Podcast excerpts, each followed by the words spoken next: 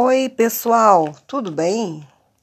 É, eu quero abrir um parênteses aqui no nosso 39 dia para falar a respeito de um assunto que te, está muito relacionado ao cuidado da saúde, principalmente do diabético. Antes do nosso último dia, para fechar essa parte da, né, da saúde social, é, eu quero entrar, abrir esse parênteses e falar um pouquinho sobre índice glicêmico dos alimentos. Para a pessoa que é diabético, ele precisa estar muito atento ao teor de índice glicêmico dos alimentos, porque se ele se alimentar com é, coisas que têm um índice glicêmico muito alto, é, é possível que ele vá estimular esse aumento da glicose na corrente sanguínea. Então é importante, dentro de uma dieta saudável, é, a gente entender quais os tipos de alimentos que nós podemos estar é, ingerindo para manter o nosso índice glicêmico baixo, né? Ou é, normalizado. Então, é, gostaria de falar um pouquinho sobre esse assunto. É, o índice glicêmico ele é conhecido também como IG, e ele é um indicador da velocidade de transformação do carboidrato em glicose. Ele mostra a rapidez com que um alimento ingerido consegue aumentar a glicose sanguínea, né? O que eu falei aqui, ele, ele é o índice né, de, que mede esse teor de aumento da glicose na corrente sanguínea. E o aumento dessa glicemia é, provoca o aumento da secreção de insulina, para que a glicose que está no sangue entre nas células e forneça energia para todas as funções. O problema que ocorre quando são consumidos muitos alimentos com alto índice glicêmico é que isso acaba elevando a glicose sanguínea e aumenta a produção de insulina, que poderá causar uma queda glicêmica, causando cansaço, dores de cabeça, mau humor e até aumento da fome. Né? É aquela velha história de que comer pães e massas matam a fome momentaneamente, mas logo depois a fome retorna. O pão francês ele tem um alto índice glicêmico e é diferente do pão integral, que contém fibras que retardam o tempo de absorção da glicose pelo organismo, fazendo com que é, ela sendo processada de forma lenta é, não aconteça o aumento da glicose, né, do índice glicêmico no seu sangue. O índice glicêmico é, ele é um método proposto pelo Dr. David Jenkins, que é um pesquisador da Universidade de Toronto, lá no Canadá. E essa pesquisa, né, essa descoberta que ele fez foi em 1981. Ele representa a qualidade de uma quantidade fixa de carboidrato disponível de um determinado alimento. Em relação a um alimento controle, que normalmente é o pão branco ou a glicose. A partir daí são classificados baseados em seu potencial em aumentar a glicose sanguínea. Através da análise da curva glicêmica produzida por 50 gramas de carboidrato é, disponível de um alimento teste em relação à curva de 50 gramas de carboidrato do alimento padrão, que é a glicose ou pão branco. E atualmente utiliza-se o pão branco por ter resposta fisiológica melhor que a glicose. Então existe uma equação que é uma, uma coisa tipo é, né, o carboidrato, né, ele é igual é, ao IG versus o teor de CHO disponível na porção dos alimentos dividido por 100. Aí é onde você descobre o teor de, de índice glicêmico de cada alimento. Mas depois eu vou passar aqui uma, uma tabelinha de alguns tipos de alimento. Lógico que não temos como passar de todos, mas os mais usados, os mais comuns. Ou seja, a carga glicêmica ela é igual ao índice glicêmico multiplicado pelo teor de carboidrato disponível na porção dos alimentos e dividido por 100. E existem diversos fatores que interferem na resposta glicêmica dos alimentos, como a procedência do alimento, o tipo de cultivo, a forma de processamento, de como é cozido, a consistência e até o teor de fibras. E ao recorrer a tabelas, corre-se o risco, primeiramente, de identificar alimentos que, no caso, não são típicos do Brasil. Né? Existem muitas tabelas que, que fazem a conta do, do índice glicêmico, mas a maioria ali, os alimentos não são típicos aqui do Brasil. E uma vez que dispomos de tabelas internacionais, né, nós temos esse risco. E além disso, muitos alimentos com baixo índice glicêmico trazem na sua composição altas concentrações de gordura. Então, tudo tem que ser colocado é, na, na, na, na balança, né? É aquela coisa, às vezes a, a pessoa está tomando um, um refrigerante diet e acha que está por cima porque o refrigerante não é não contém açúcar. Porém, ele contém tantos químicos ali de conservação, sódio e em altos teores que a pessoa acaba é, fazendo uma disfunção, causando uma disfunção em outros, outras partes, outros órgãos do corpo. Então é muito importante que a gente sempre olhe o alimento como um todo, né?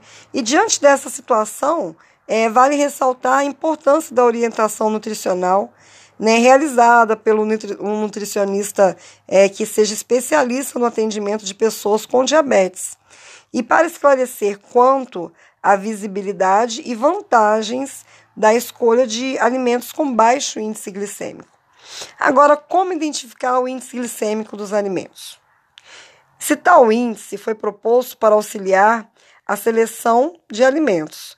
Assim, quando o alimento controle utilizado é o pão, os alimentos analisados que representam índice glicêmico 95 são considerados de alto teor de índice glicêmico. Caso o alimento padrão seja a glicose, considera-se alto o índice glicêmico maior que 70.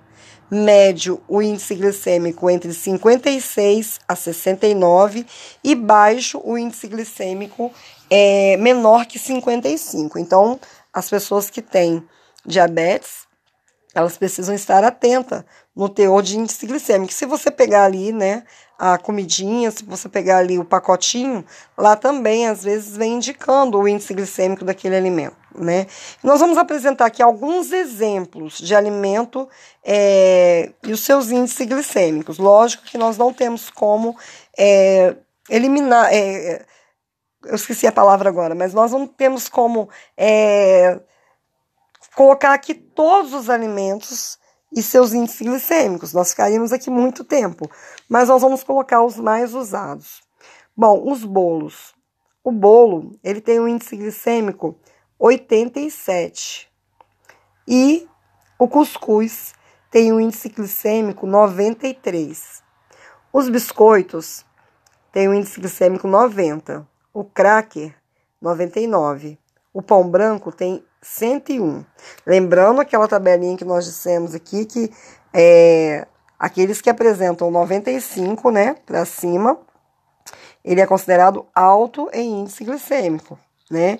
E os normais, né, são a, entre 56 e 69, na verdade, médios. E os de menor índice abaixo de 55.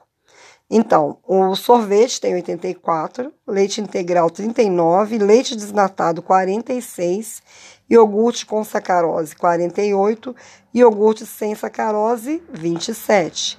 Albran, né, que são aquelas, aqueles é, cereais matinais, né, tem 60. Cornflakes 119. Musli 80, aveia 78, mingau de aveia 87. O trigo cozido, 105. A farinha de trigo, 99. A maçã, 52. Maçã é muito bom. O suco de maçã, 58. O damasco seco, 44. A banana, 83. O kiwi, 75. A manga, 80. A laranja, 62. O suco de laranja, 74.